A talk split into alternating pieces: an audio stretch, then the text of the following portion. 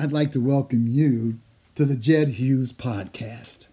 Each episode will feature a unique leader and will delve into the qualities that inspire greatness, galvanize organizations, and teach the next generation of aspiring leaders.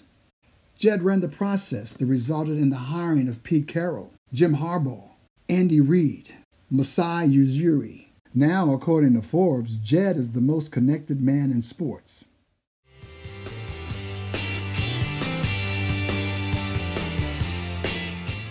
Our guest today is the new head football coach of the Chicago Bears, Matt Eberflus. Born in Toledo, had the opportunity to play for Nick Saban and then Gary Pinkel, who will be inducted into the College Hall of Fame this year. From Missouri, Matt had the opportunity to work for the Cleveland Browns and then a long stint with the Dallas Cowboys as their linebacker coach who was brought in as the defensive coordinator of the Indianapolis Colts and established a system and a process where he believed in his players, he got them to play hard, and has bucked the trend where offensive coaches become coaches in the NFL. He's articulate, has a clear vision, understands alignment, and will be successful with the Bears brought themselves an opportunity to start competing for championships in Chicago. Good luck, Matt.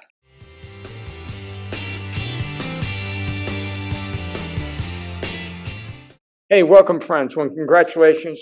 We have, have Matt Eberflus on as the uh, head coach of the Bears, and I uh, just want to visit with him about what this journey's been like. I mean, you've had the opportunity, you grew up in Ohio, uh, had a chance to play and work with Nick Saban and Gary Pinkel. Talk a little bit about how, how those individuals have helped influenced you uh, in your shape and in your role today as a head coach. Yeah, those guys are special guys. You know, in 1990, uh, I was playing for Nick Saban, and I remember making a play in spring practice. He was over, you know, topping me after the play, and I said, and I was to celebrate, and he said, "Hey, he said, "Don't worry about that play. Worry about the next play." And that was the thing I took from him: is that always have your eyes forward and focus on the next play.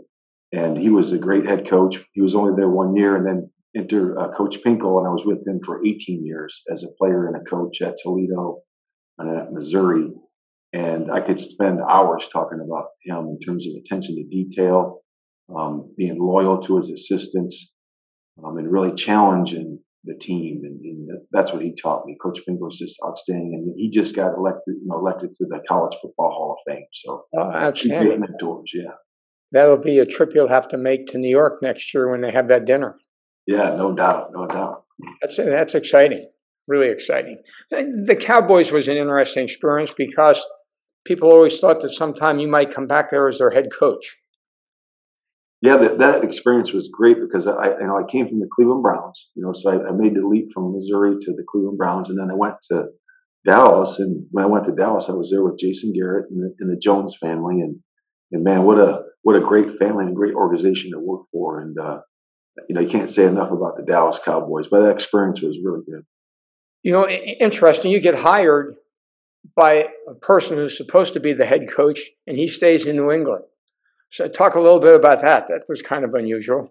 You know, in retrospect, I, I look at that and, and I've talked to Josh since then and, and I thanked him. I said, you know, you were the guy that initially, you know, believed in me as a defensive coordinator. Um, and as you studied the league and thought that much of me to make me in that position. And, you know, understanding what happened, he stayed in New England and I got a chance to uh, be with Frank uh, and Chris Ballard. So um, those guys are outstanding men and uh, we hit it off right away. We we have the same values, we have the same uh, vision for a football team, um, and it was just a really an easy fit uh, for us uh, from the get go. So, working for a head coach that had played in the league, as opposed to head coaches that hadn't played in the league, what's the difference? Well, he's a sounding board that you can use, um, certainly in a, in, a, in a game planning sense. So I always want to play defense through the eyes of the quarterback. So uh, I would ask Frank, hey, what about this disguise? What about that disguise? And I would do that with all the quarterbacks that I've ever been around. You know, Tony Romo, Philip Rivers, all the guys. I always talk to them one on one and say, hey, if we're going to do this, does this cause you a problem or not? So, you know, we had Frank come into the to the defense unit meeting every Thursday. He would he would give a topic, a ten or fifteen minute talk to the defense, and it was always valuable, uh, not only to the staff but to the players. But it's been it's been great. And in fact, I've had in 30 years of coaching, I've only had two years where it was a defensive head coach. So I've had offensive head coaches for 28 years, and I've always used those guys to help us play a good defense. So when you think about last week and and the excitement of the games that occurred, and that no defense stopped an offense, which is is really incredible when you think about it, right? So you got all those games and no defense was able to stop an offense. And if you look at the schemes, you had zone schemes, you had five under man schemes, and then you had a blitz scheme, and nobody was able to stop an offense. Uh, any any take any takes you had from watching those games? Being yeah, so, defensive coordinator. Right. So I've always watched those games, uh, you know, depending how far we go. And, and, I always look at both sides of the ball and I study those games and really pull off all the situations because, you know, the games are won in the fourth quarter and a lot of, a lot of times at the very end, the last two minutes. Um, so you always look at the scheme and the operation of offenses and defenses and how they operate. And what would you call in those situations? So you can always get practice on those. And certainly, you know, do I disagree or agree with the, with some of those calls that were made? Yes, I do. Um, but you know, you, you, can operate a little more uh, a little more efficiently by certain calls in those situations. Uh, but that's the critical thing you have to look at. You know, no one's perfect, and you know, certainly those quarterbacks that were playing are outstanding players, um, and that that's a big part of the game. Talking to potential individuals that were your peers, they're looking to become head coaches in the league. Talk about what some of the things were that you think were really important in terms of. you and I had an opportunity to meet, and yeah. um, you talk a little bit about that experience, if you wouldn't mind. Yeah. So the, you know, the one thing that I learned, you know, coming with you, Jed, and visiting, is to be clear, concise, and compelling about your vision. And what do you what do you want your football team to look like?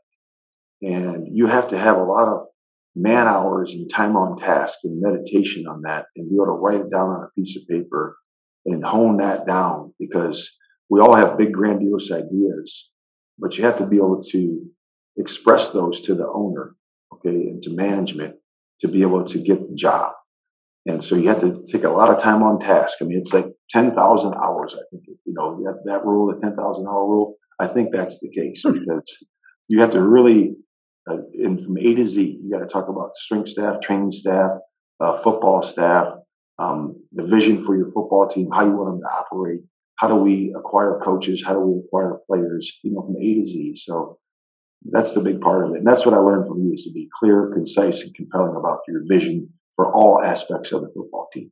I mean, just talking to you now, I mean, what you just gave back to me was clear, concise, and quick. There was no, there, there was no, there was no hesitation. You yeah. definitely had a, a, point of view. So now, when you think about the different interviews you've gone on and, and so forth, as, as you're as you're talking to your former peers, what are some of the things you think you did to help prepare yourself for this? You, you talked about us getting together. What other things do you think are important for people that are looking and they're aspiring to be a head coach to be able to make that jump and the preparation they need to do? Yeah, I would just say make sure that you are have conviction. You have uh, conviction about what you want as a head football coach. That that to me is everything because when you speak about conviction, you're speaking from the heart. So everything to me comes from the heart. So it comes from the heart, it comes out, out into your head and it comes out in words. And that to me is so important. So make sure you have great conviction. You know, that's that's everything. It's about how we're going to play. Um, if it's about you know how we're going to acquire players or whatever it might be, you have to have conviction um, because it comes out as true and it comes out as being strong when, you, when you're trying to deliver that message to uh, to the organization. What about in terms of taking interviews? Who to interview with, who not to? How many interviews should you go on? You got any suggestions on that? Yeah. So the one thing I could share about that is that I would say that you got to be ready for the interview to be different. So you have 32 teams. All the all the uh, interviews are going to be different. Style is going to be different. Setup's going to be different. Um, for example, you know, uh, team A might just be you and the owner, okay, and it might be you and the and the GM maybe, and they're just you know they're firing off questions and there's they're it's done for a reason. They want to see if you can go from topic A to topic Z to topic B to topic D, you know, and go back and forth. Um, and it's kind of flowing that way. So you really have to have your convictions and your thoughts organized, as opposed to organization B. They would be uh, organized in terms of uh, it's a panel in front of you, and there's might be a search guy there that's helping lead the, lead the interview and it's more it's more methodical. You know, take me through a season. You know, take me how we're going to do this, and take me how we're going to do that. And then to me, that's a little bit easier. Uh, but again, just be ready for it and be flexible that it can change and move during the course of the interview. So when you think about again those eight teams, and there are only two of them were defensive coaches, and here you are going into an organization that uh, again you were uh, offense is important. So when you think about being a defensive coach, how do you think about how you're going to put together the offensive side of the game? Yeah, so I think as a head football coach, you number one think about the football team. Um, that's the most important thing. So how are we going to play? You know, and, and to me, that's everything. And then when you go to start segmenting it from there, okay, offense, defense, and kicking, those philosophies and those convictions go throughout those three phases. Okay, then you start looking at the one phase offense. Well, the most important piece is the quarterback. You have to have a great plan for developing a young quarterback. And the people you put around them is everything. We always say, hey, it's a people business, and it's true. The relationships we build, okay, are going to be really form the habits that we need to have okay, that are going to put victories on the field. And how we do that is with people. And that's important. So we're in the process right now of putting uh, quality people um, on our offensive staff and putting those around our young quarterback uh, that's going to lead to victories. So when you think about um, Frank, was he able to share things as a head coach uh, with you? I mean, did he mentor you? Would you say he mentored you at all, or you learned on your own? Or because there's some head coaches that'll bring their assistants in that are looking to be head, and spend time and say, yeah. hey, here are some things you need to think about that aren't associated with your head being a head coach that you're not yeah. used to? Yeah, I would say that's uh, that's an ongoing process. You know, Frank and I are, are really good friends. We're really close, um, and we have been, you know, for the last I would say, you know, two and a half years. You know, at first you're just learning each other a little bit. and We've gotten really close over the last four years. So we're, you know, I will use him as a sounding board. We're going to go back and forth. We've already talked about. We're going to have many discussions um, back and forth on ideas that I may be doing and that he might be doing and uh, we're going to share those ideas for sure. Well, the fact you're not in the same conference that helps. Yeah, I, I, think the Indianapolis Colts may have been happy about that. So, yeah, I'm sure. No, I'm sure that's got to be true. So, when, again, when you think about uh, the one or two things that that helped you get this uh, opportunity that you accomplished, what, what do you think?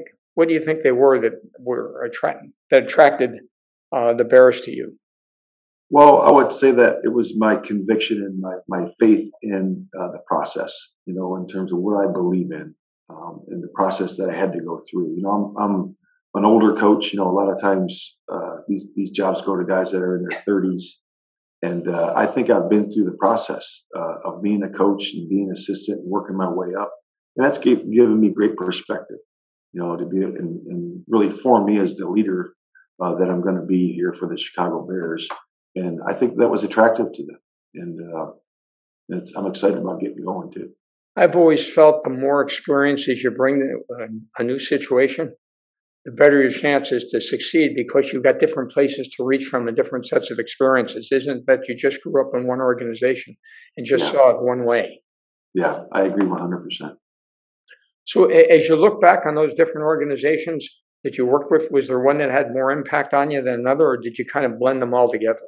Yeah, it was a blend. It was a blend. I learned a lot from being with Gary for all those years at the University of Toledo. Um, and at Missouri, uh, we you know rebuilt that program at Missouri and, and, you know took it to prominence. You know in the Big 12 championship and all those things. I learned a lot from that. Um, you know, going to the pro game. This is I think my 14th year coming up in the pro game. You learn a lot, you know, from different organizations, and you try to take away from each and every one of them and you just learn, you know, and you learn and grow. You have that growth mindset, I know that's a big term now, big coach, you know, big everybody's using, is, is you just basically you you learn through your experiences and you grow, and that's what the growth mindset is.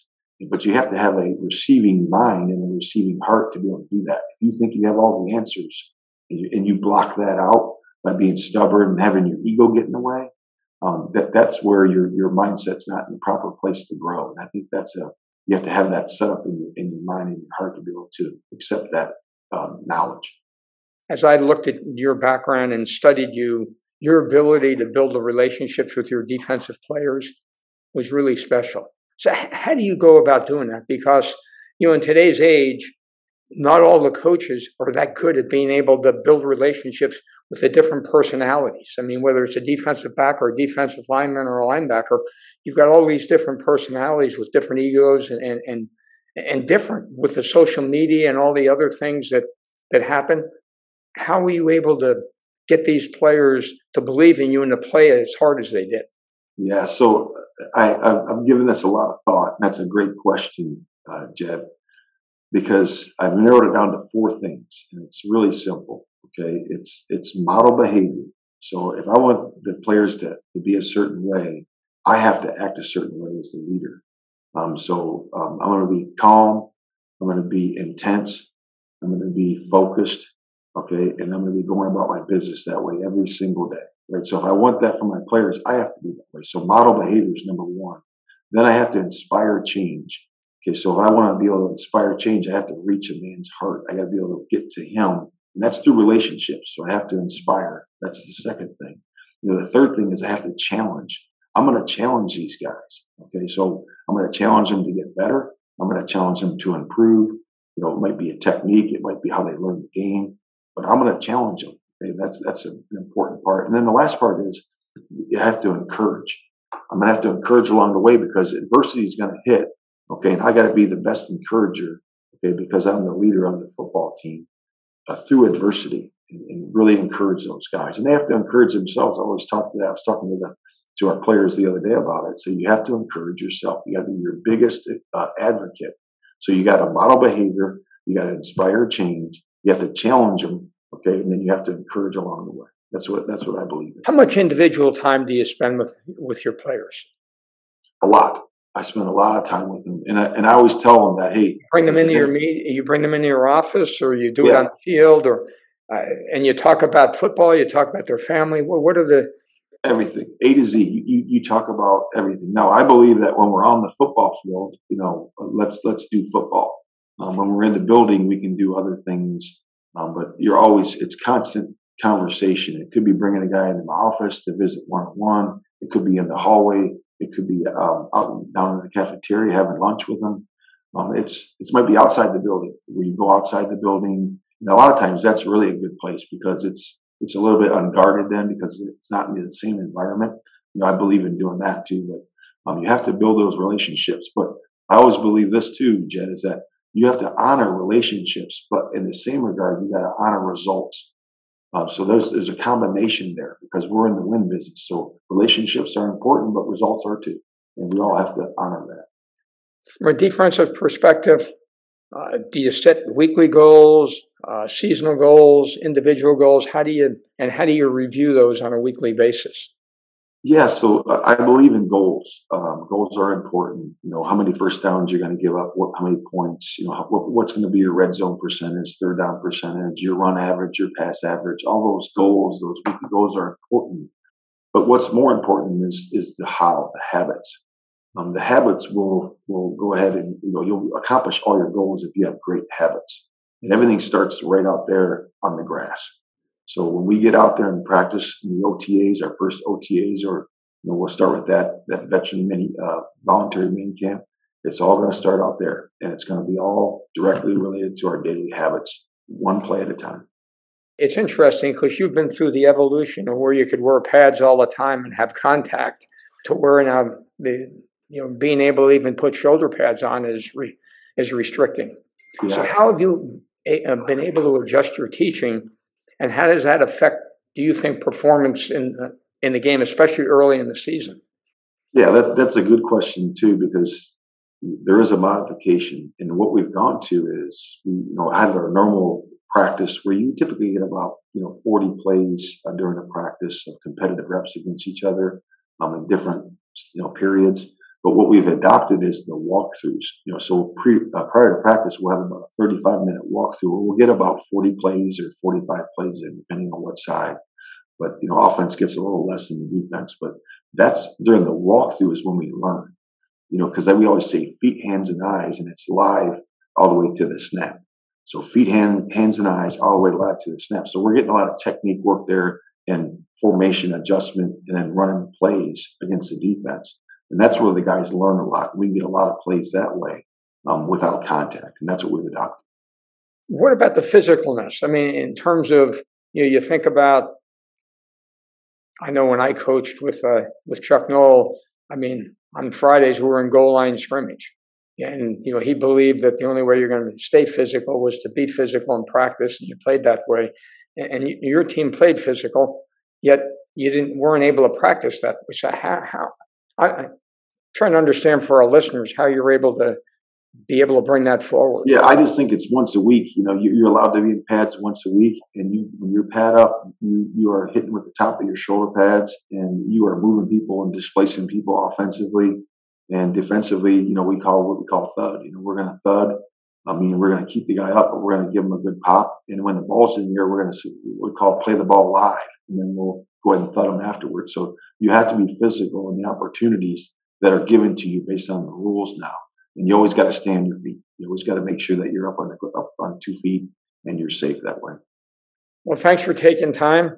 Congratulations to you and your family. I bet your children are really excited about that opportunity coming in and seeing dad as the head coach. yes, they are. And I appreciate everything you've done for me, Jed. I, I, I want to thank you for that. No, hey, my pleasure. It's been fun to stay in touch, and I'm going to be rooting hard to, for you to for you to win. So well, thanks again. That.